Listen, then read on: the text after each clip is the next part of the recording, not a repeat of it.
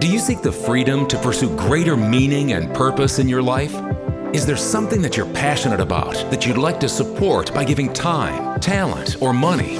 Do you seek a level of financial freedom to live an ideal life as you uniquely define it? Welcome to the Money and Meaning Show with Jeff Bernier a show dedicated to helping you gain the confidence and freedom to lead a life of personal significance and help you get your actions and resources in alignment with what matters most.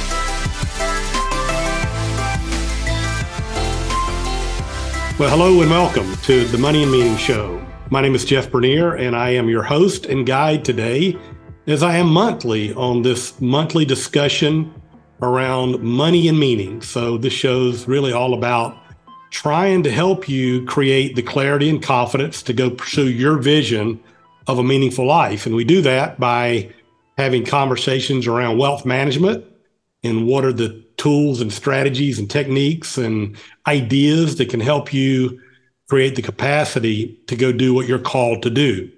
We'll also have guests on occasionally that'll help us talk about deeper heart matters around meaning and purpose and what brings you joy. And, and it's just a lot of fun to to get to be your partner and guide in this in this endeavor. You know, today I have a, a, a little bit of a show that'll be a little bit of inside baseball. Um, because we'll talk a little bit about the wealth management industry a bit today, and I'm hopeful you'll find it useful as you evaluate firms or partners that you may choose to work with. But uh, but also my guest, I'm I'm really lucky to have because he's got a lot of experience in a lot of different areas, and I think a lot of it will be useful to all of us. So uh, please, my guest today is a friend Matt Reiner, who is uh, both a CFA charter holder and a CFP professional. Uh, he's a partner at Capital Investment Advisors. Uh, Matt is also the managing partner at Wela Strategies, another uh, registered investment advisory firm uh, that deals with the investment needs of the of the mass affluent.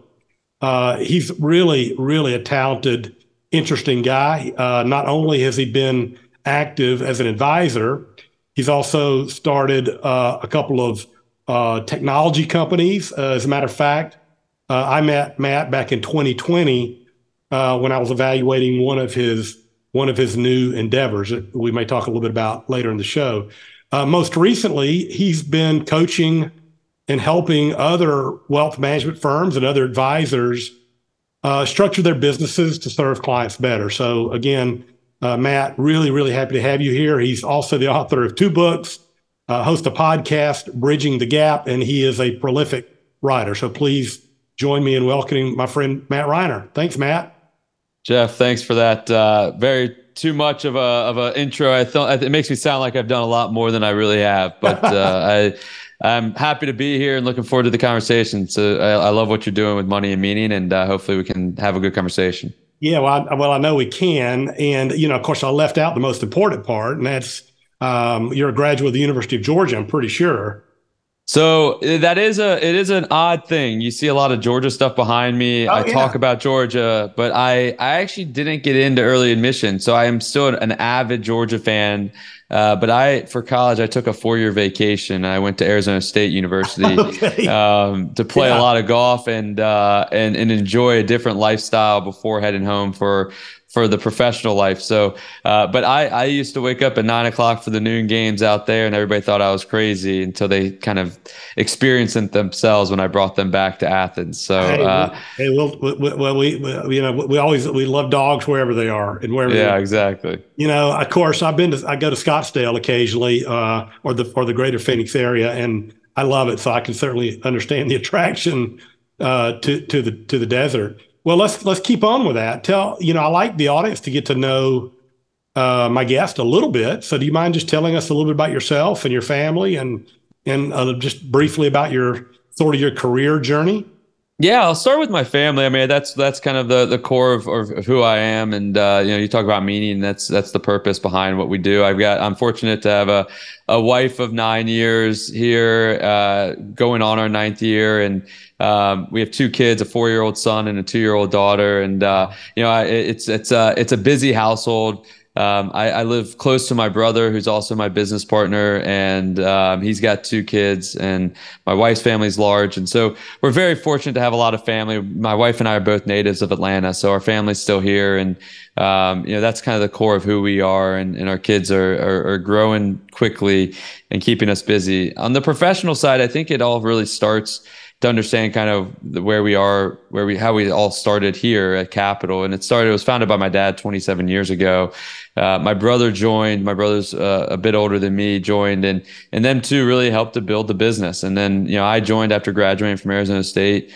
and um, you know it was an awesome opportunity to join a family business. But it also, you know, there's a lot of imposter syndrome and uh, looking at myself of what value I had. You know, Dad and and Mitch had built a really solid foundation. I was employee, I think eight or nine, and I didn't know what my role was. I, I, had always envisioned running in a, a, venture capital fund or hedge fund or running the investment. So I got my CFA charter, I got my CFP um, early on, started running the investment committee, building up my book of business. Um, but about five years into the starting the business, we decided to start a technology business inside of our wealth management firm. And and I decided to take the helm of that. And that kind of was like the transition point of figuring out what my value was, where I fit in the organization. You know, the innovation, the product management, the technology aspect, the the honing of what I knew about the industry and, and merging that with what was going on in the technology world was um, you know, it, it, was my passion of learning and and and and, and integrating and, and creating actionable insights that were useful. Um, and we ran that for about eight years, and uh, that kind of gave me my purpose and my value. And um, I think though that it all kind of was we raised you know seven million dollars or so of, of, of, money, and we sold to RIAs. We built two different types of technology companies, and it was incredible. But the the biggest lesson was actually more recently when we when we closed that business down and I failed.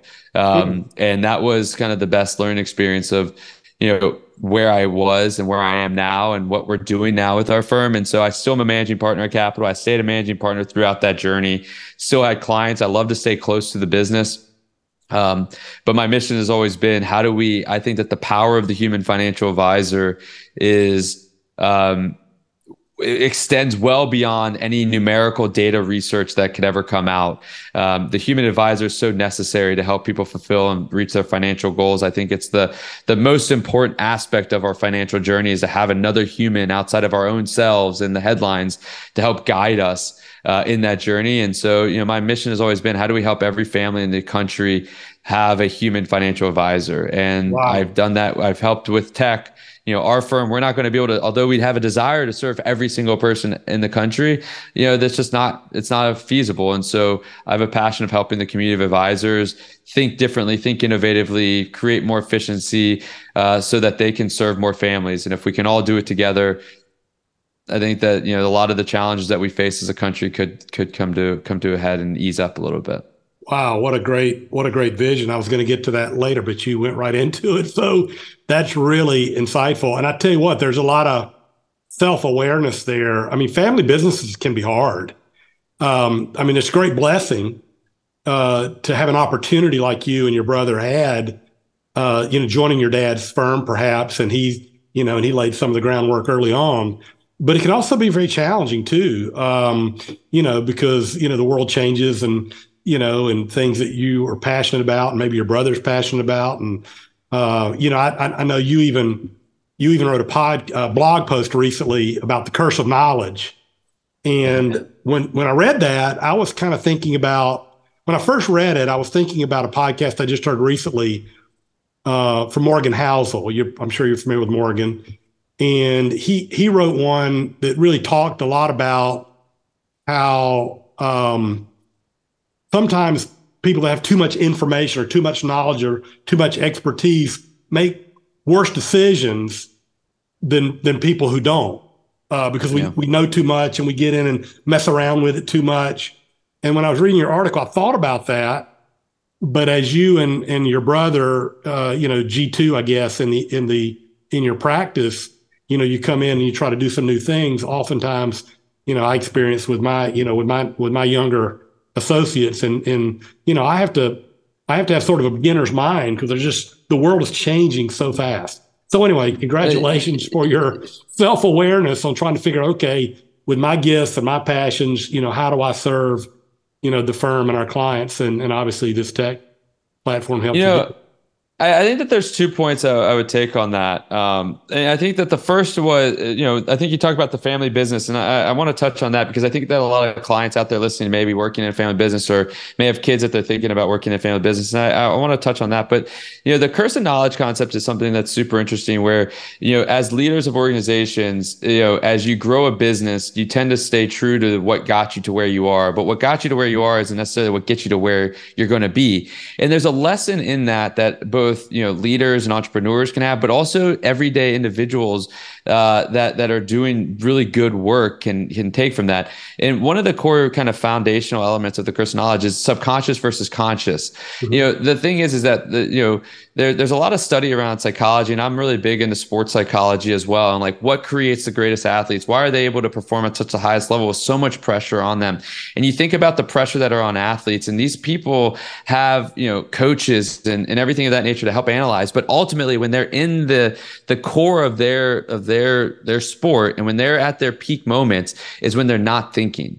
And mm-hmm. too often in our lives, we think about and overanalyze, which then paralyzes us and keeps us from being the best that we can be in anything that we do. And and that's something that we can all learn from the curse of knowledge, both in our everyday, is that you know let your subconscious go. That doesn't mean don't prepare. That doesn't mean don't think. It means that think and prepare, but create the same process and can create and trust the process. Not don't let your outcome dictate how you did and and go. Once you've prepared then go. Don't think about it in the moment. Uh, and that's something that i think that as leaders and that, that you know that we had that you know as as a as a growing entrepreneur you have to remember of saying you know if we overanalyze this and we hold tight to it and we don't just let our subconscious kind of lead the way and trust that we've built out the business and we've built out the processes that new things can can blossom um, even if they're done differently, because we've built the infrastructure, then I need to let that happen. Um, right. and, and I think that that open mind is really important. And, and that kind of leads into that other part of the, the family business is that, you know, yeah, dad did it a really great way. He gave us the opportunity and he kind of got out of the way. He was very open minded. He, he, I, I think he lived by a lot of that standard that I just mentioned of, of saying, Hey, I've built the infrastructure and I know that the infrastructure is strong enough to endure some of the challenges and some of the things that you're going to do. And I'm going to invest in you. He's invested in our technology business that we did. He invested in all of our businesses.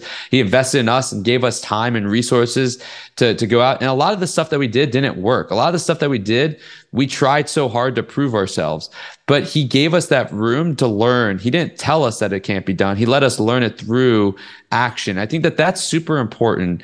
Um, you know, I think with family businesses, it, it's hard to separate, and we still struggle with it. I mean, I personally do, like of separating, you know, dad and son and and business partner and business partner and yeah. And it can be a challenge because i think that our whole lives is wanting to be accepted mm. and um and when in business sometimes the things that you want don't align with where the business needs to go and sometimes your peers and your business partner has to tell you it's wrong. And then when that business partner is your brother or your dad, it, it's hard because you want to be accepted by your family, most importantly, when that's at your core. And uh, you have to become and able to overcome that. And uh, I struggled with that early on a lot. And um, I, I say to those that do have family businesses or run family businesses or want to run family businesses, give space and give acceptance and give grace. Um, and uh, and and let let let uh, let failure drive the learning as opposed to, to education and telling. Yeah. Well, what's obvious, I mean, y- y'all have a really cool um, video on your website, and it's pretty long for videos nowadays. I mean, you're an expert on this because you're putting out so much great content, and you know, four minutes nowadays is a long video, and it's like 12 minutes on your on your website. But what it what it just speaks to and just oozes out is the culture and so it sounds like what your dad did, he built a great culture. And, you know, Jim Collins, um, you know, the author of all the great business books, Good to Great and Built to Last and all that, he calls it hula. You know, you got good who's. Now, in your dad's case, some of the who's were, you know, had his own last had his own last name. But you but it looks like y'all were fortunate to, you know, get a good group together that even if you change tactics, you've got people that care about each other. And, and that's so important uh, to the listener as you're evaluating firms. Um, any thoughts on how uh, an investor or someone seeking financial advice how they might go about evaluating a firm's culture or or whether that even matters. Um, you know, any thoughts on that? Um, like for our audience, that they said, okay, I need a wealth advisor, and mm-hmm. they're trying to go out. Uh, I mean, does the culture even matter, or um, or is that something that we should even be talking about? Oh, culture matters more than anything. It matters to the service you provide to the end client, and it matters to the to the value you provide and the fulfillment you provide to your internal team. I think that culture is everything. Um, and you know, I think when it comes to evaluating companies, you know, you, you think about the services that we utilize every day it's all about the relationship that that we we have with that individual or that product right what does it mean to us and and how does it make us feel and you know, I think that that's also one of the beauties of wealth management is that there is there is someone for everyone, and there is not one for all. And mm-hmm. it's because it's uh, such a person no business. It's a relationship business. Not every people get along with everybody, and um, and that's the beauty of it. And that's why advisors really need to be authentic and not be try to be someone that they think their clients want them to be, or the prospects want them to be, or what the industry's saying that they should be. Just be you and then for the client, if we can get more of that, then you can then be attracted to the person that resonates and, and, and fits more of who you are. Now, the culture of the business will it will it will ooze out of the team members in that business. And so, you know, it, from a client standpoint, I don't know if necessarily judging a firm by their culture is there. You will you will feel their culture based on the interactions you have with their team, and it will either feel right or it will feel wrong if it feels wrong to you, it doesn't mean it's not for everybody. It just means it's not right for you. Um, and you know, like, like, our company, it's not right for everybody.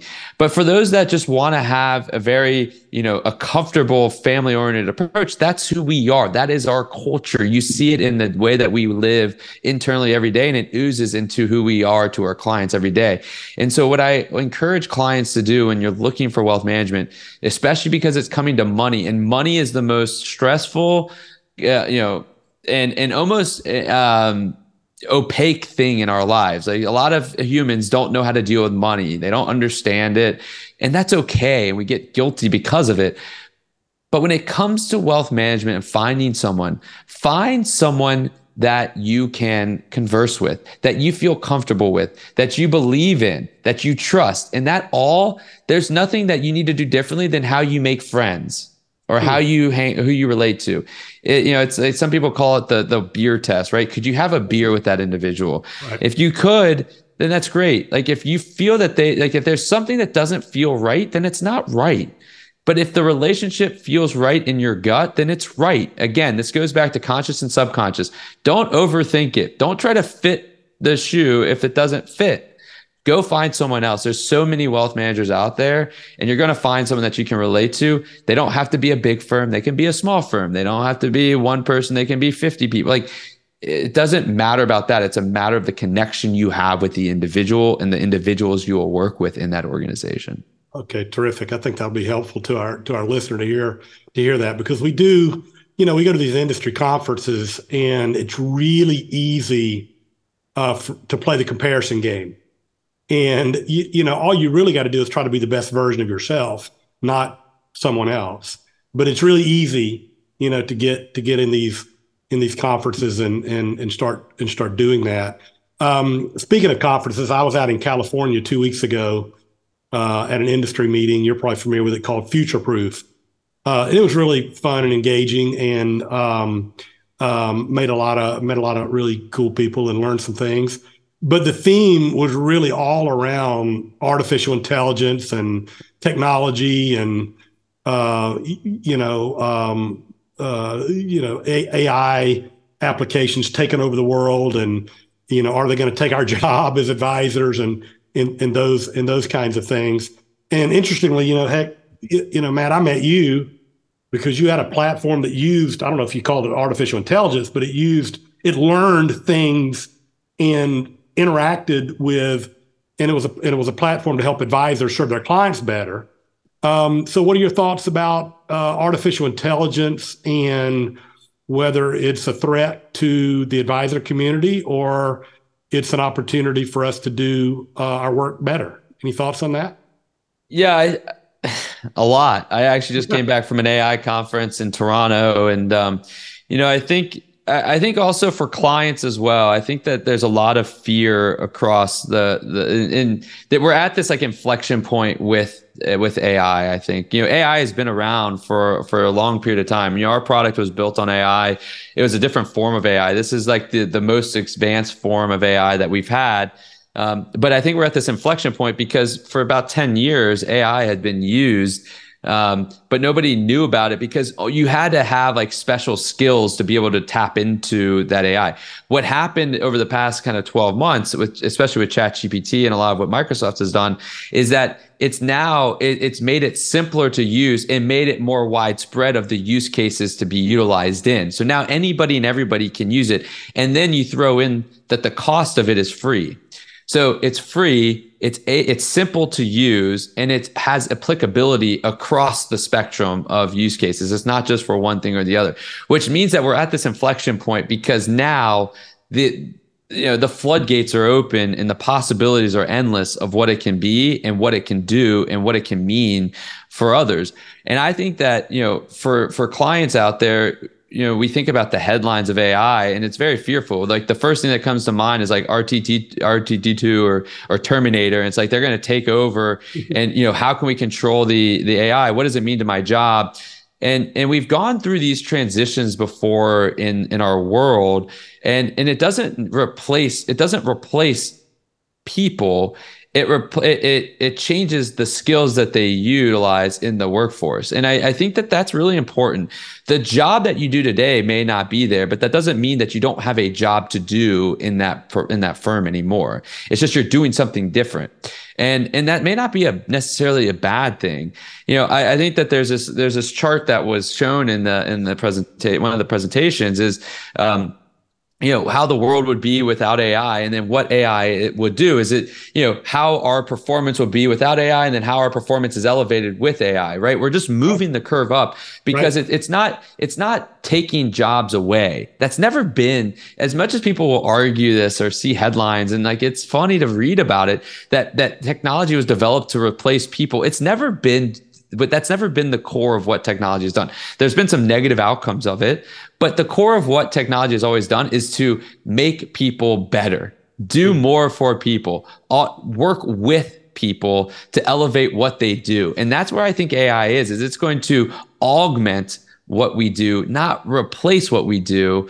And, and AI is going to eliminate the things that we thought were valuable, but they're not really valuable to elevate us to do what truly is valuable in this day and age, which we just talked about. It's all based on the relationship. AI is not going to take over the relationship. AI is going to empower people to have more relationships, empower them to have deeper relationships, empower them to engage with them in a different way.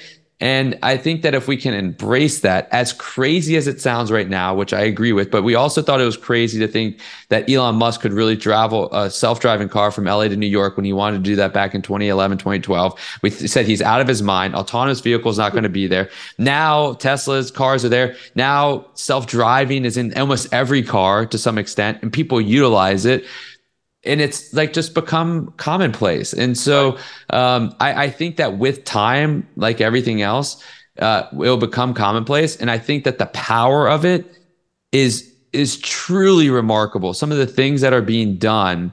Um, you know, just as an example from this conference that I saw it was super in- innovative and interesting was, you know, Kroger came out with this AI tool during the pandemic that allowed for you to take pictures of food that you had in your house and then it would take it would it would understand what all those pictures were and it would provide you a recipe using the quantities of what you have and what you have to wow. make sure that you don't to eliminate food waste so that you're using all of the food resources that you have and you're not just throwing things away that could go bad very quickly that is amazing and incredible type of stuff that um, you know, it may not have applicability to wealth management, but has applicability to the of showing what the power of AI can do. Right.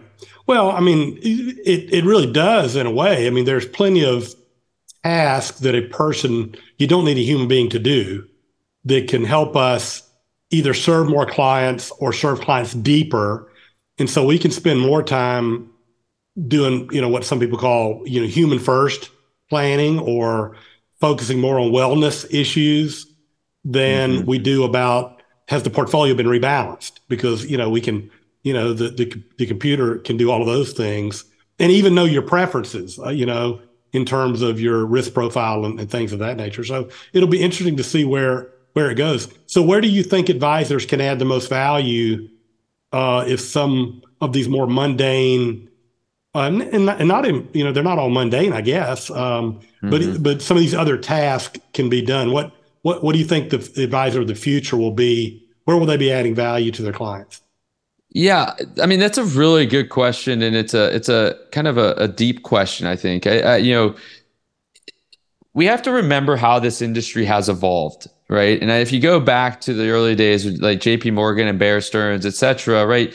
We were just stockbrokers. People called us because they didn't have access to buying right. and selling stocks and bonds. Yeah. You were paying and for transactions. Yeah, they're paying for transactions. They but they're paying for access. In reality, they're paying for access, right? Because they didn't have access. And then Schwab and Fidel or Schwab and Vanguard came with the discount brokerage model, and then you had some access to a bigger pool. So the pie expanded to access. And then you had E Trade, and that kind of led with the online forum. So then your access and the ease, the, the the ability to to transact became easier. And then you had robo advisors, which then expanded the access and pool.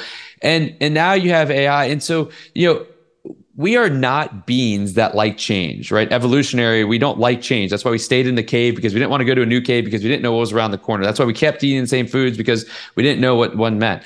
We don't like change, but our industry is filled with change constantly. And we are having a tough time right now today with the change that our value is evolving. That the value of who we were when you know when jeff when you started your firm or when my dad started his firm the value that you provided to clients and the sales that the sales pitch you had is not the same sales pitch that we can have today. We're not it's not it's not sales and selling investment first. That's what it used to be or ria first. I'm independent and in fees because that has now been commoditized. Right. So where our value is is moving more into life coaching and wealth coaching and we've been doing it for years keeping you know the conversations that you have had with clients that we've had with clients about keeping them from selling out of their IRA early or you know spending too much money or selling out when the market's going haywire we're using psychology to help our clients overcome and stay on the path we have to double down on that aspect of the psychology aspect right. and and let let the the innovations that have happened on the investment side and the reality of the situation on that side be lay and just be there. And I think that where advisors can double down is how do we move up this fulfillment pyramid to provide our clients more fulfillment? Investment management is low on the pyramid, but it was all that we could provide because the access wasn't there. Now it is. Now we have an opportunity because money is at the center of the core of everything that they do, but investments is only a piece of it. It's all about fulfillment and happiness. And how do you help clients reach the legacy and the dreams that they have? And as Hal Hershfield talks about in his future self, your future self book, he talks about you know what do you do in your future your present self and how does it impact your future self? And one of the areas is all about experiences. Go and create experiences. How can we help our clients understand the experiences that they want that they desire that that give them meaning and purpose in their life? And how do we help them go and do that earlier in their life? Whether you know how do we make it work? Because those create dividends that are truly um, not uh, commoditized, which are experiential dividends that have an impact on life, much like dividends in stocks that we have. And the longer we have them, the better our stocks perform and the better, more value we get out of them. How do we create more experiential dividends? How do we help them understand the legacy they want? How do we help them get their kids more involved? How do we help them uh, understand what their why is? What is their purpose? That is like touchy feely for an industry that's analytical. And we're in this like very change oriented phase, a transition of sort. That's that's difficult and different and and it's a challenge. And I know that there's a lot of but but I'll tell you, clients, and I and I'd be curious to the listeners that are listening to this of their feelings as well. You know, what does money mean to you? What does happiness mean? What does fulfillment mean? And and they should be taking that to their advisor and saying, this is what it means to me. And how do I get there? It's not the performance up and down day to day, but it's a, how do you help me get to that and help ensure that I reach that that true fulfillment of life? Well, that's that's those are great insights, and obviously you're you, you know you're swinging, singing for my you know for my hymn book because that's really what I've been tr- trying to focus on with this show and in my book that I that I wrote last year around money and meaning and trying to figure out you know what matters. Um, you know, oftentimes we get you know we, we get the cart before the horse in in building a sophisticated wealth management plan without trying to just kind of figure out what's it all for. I mean, what matters um, and you and you stated that very eloquently when you uh, started speaking today about what you know what you're passionate about. And um, so, with one or two last quick questions, you know, you talked about uh, innovation and creativity, and and maybe it's even some of um, you know some of this financial wellness mindset around uh, contentment and joy, and um, but um, if you're thinking about the space to be creative, you know, we're so darn busy. I mean, we've got everybody's busy. I don't, I mean, everybody I know is busy, uh, which is um, kind of paradoxical because we've got all these technologies now. We can, you know, we can order from our phone, we can transfer money from our phone. You know, um, there's an AI we've all been using called Waze or Google Maps that tells us where to go. So we're super efficient but we seem busier. And so um, it's hard to be creative when you're when you're busy. Do you and and to be and, and when I say creative and innovative, I mean this could be, you know, this could be my client who's in act two of their life and they're trying to figure out how to be a better influencer to their children or grandchildren, or how to influence their church, or how to do a great job on the board they're sitting on. So we all have a need to be creative and to be innovative and um, to, to not be worn out. So mm-hmm. so we can apply our best selves to these endeavors. Any thoughts on how we can nurture innovation and creativity? Yeah, a, a, lot, a lot. I mean, that's like right up my alley of desires and passions. Is I mean, you know, I think that um, we live in a world that demands con you know that's one of the cons of this innovation and technology that's that's evolved right is that you know we have this uh, immediate access of information and connection. And so we we have this immediacy expectation of others right? I have to get this i have to do that i had and and you know when you when you started jeff and when dad started like that wasn't there. Dad had to call schwab to figure out what the markets did and how the people's portfolios did and people didn't have email to send to them. Like it was a phone call and right. you know it was it, when you left the office you left the office and you could think. It was a different world. And so there's a there's always a con to every pro that's there. And i i, I believe that um, it, it comes with a everybody can be creative. Creative creativity and innovation is a mindset it's not technology. It's not building an Instagram or the next Google or anything of that nature. It, it can evolve technology, but it's a mindset, it's process and technology. And creativity is in all of us. It's a matter of how we think um, and how we how we prioritize our time. Uh, I, I, tell people that you know we we've run into this conundrum in this world where it's a problem solution. We're trained because of the speed of how we move that when you identify a problem, create a solution and go and you're missing a big part of creativity which is brainstorming and, and getting diversity of ideas and building on ideas to create an idea that can't be thought of by just one single mind. Uh, but yet we're forced in our professional life and in our educational life that you got to get an answer and move on or you're not going to finish the test and you're going to fail. And i don't want to fail because that's a big x. Like failure is bad and so how I've always thought about it is that you've got to be purposeful with your with your time and you've got to have thinking time and you've got to get comfortable. You, I believe that whether you're a professional or you're retired or whatever it may be, becoming bored is super helpful. Mm-hmm. And looking outside of the world that you know to see what's out there just to be and have this kind of constant level of curiosity is extremely important. I went to an AI conference that had nothing to do with wealth management. I learned about AI toys and I learned about AI in healthcare. I learned about, you know, all these other things. But I was able to then see trends and connect dots back, and it brings something innovatively into the way that we look and view and serve our clients. And in order to be innovative and creative, you have to be purposeful with your time, and you have to have a you have to have a, a, focus on curiosity. Constantly be curious, looking at ways of thinking. Don't ever say just because of something being done differently than how you've known it for so long that it's not good. dive into why it's done that way. Why are people using it? What's the impact? What does it mean? And uh, and don't ever get stuck in this way of um, you know just because it's different or new or hard to understand that it's uh, that's not worthwhile because uh, then we really we really kind of dive into status quo and that's not a place to be in my mind. Yeah, that there's a boy, there's a lot there. You know, um, you, you know, the, when you were when you were first of all talking about, you know, problem solution, problem solution, problem solution, speed. You know, so we we give up quality oftentimes when we go for speed, and it it it sort of I sort of think about, you know, Kahneman system one and system two. We just go right to the reaction without taking a gap um, to go deeper um, so um, I think I think you said you had to be. What do you say with your time? You've got to be. You got to be purposeful with your purposeful time. Purposeful with your time and create space.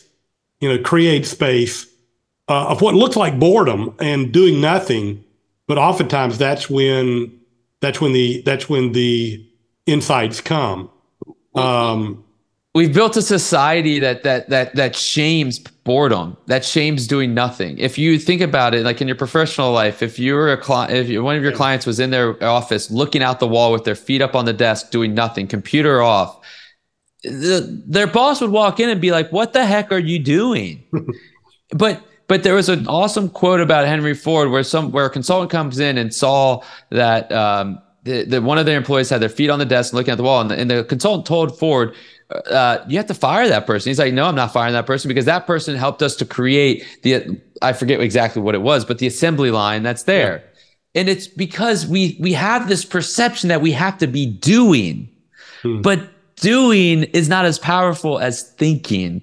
And I think that, that the, the world has got to this point where we judge people based on what they do, not what they think. And, and that's a challenge. Yeah. Well, that's transferable to all of us, regardless of where where we are in life. Well, Matt, this has been fantastic. We could we could do this for a long time. I would enjoy it. I'm I'm uh, and and I'm you know I'm just really want to congratulate you for your, first of all your courage. I mean you you're trying stuff and and trying to create value for the world.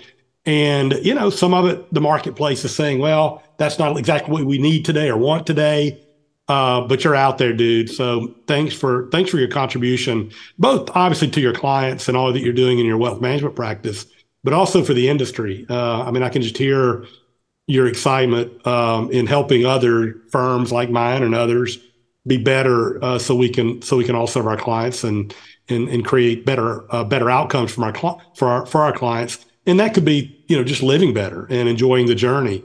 Um, so thanks again, Matt. This has been really fantastic. Uh, so if people want to learn more about you and what you got going on, how can they find Matt Reiner? Yeah, well, first off, Jeff, thanks for those words. I really appreciate it. It means uh, it means a lot. So thank you. And um, the uh, you know you can find more information about myself over at mattreiner.com. There's a we have a, a weekly newsletter where I try to provide frameworks and insights um, around all this stuff. It's more t- applicable to wealth management professionals, but I think that clients can find something from it and maybe get inspired by it as well.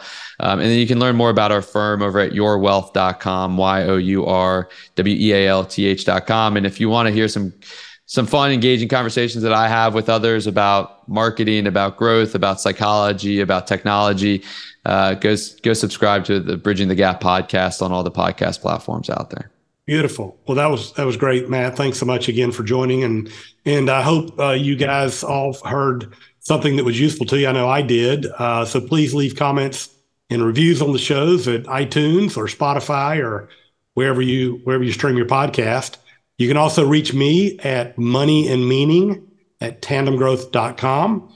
Um, and obviously, you know, you can check out my book, The Money and Meaning Journey, at either jeffbernierauthor.com or at all the major online retailers. So thanks again for joining us today. Hope you hope you enjoyed it. So find what makes your heart come alive and go put the plans in place to pursue it. Thanks and have an awesome day. Thank you for listening to the Money and Meaning Show with Jeff Bernier, a show dedicated to help you gain the confidence and freedom to lead a life of personal significance and help you get your actions and resources in alignment with what matters most. We would love to hear from you. If you have any questions for Jeff or comments on the show, Feel free to reach out to us at moneyandmeaning at tandemgrowth.com or you can find us on the web at www.tandemgrowth.com. Jeff Bernier is the President and Chief Investment Officer at Tandem Growth Financial Advisors, LLC, an SEC registered investment advisor.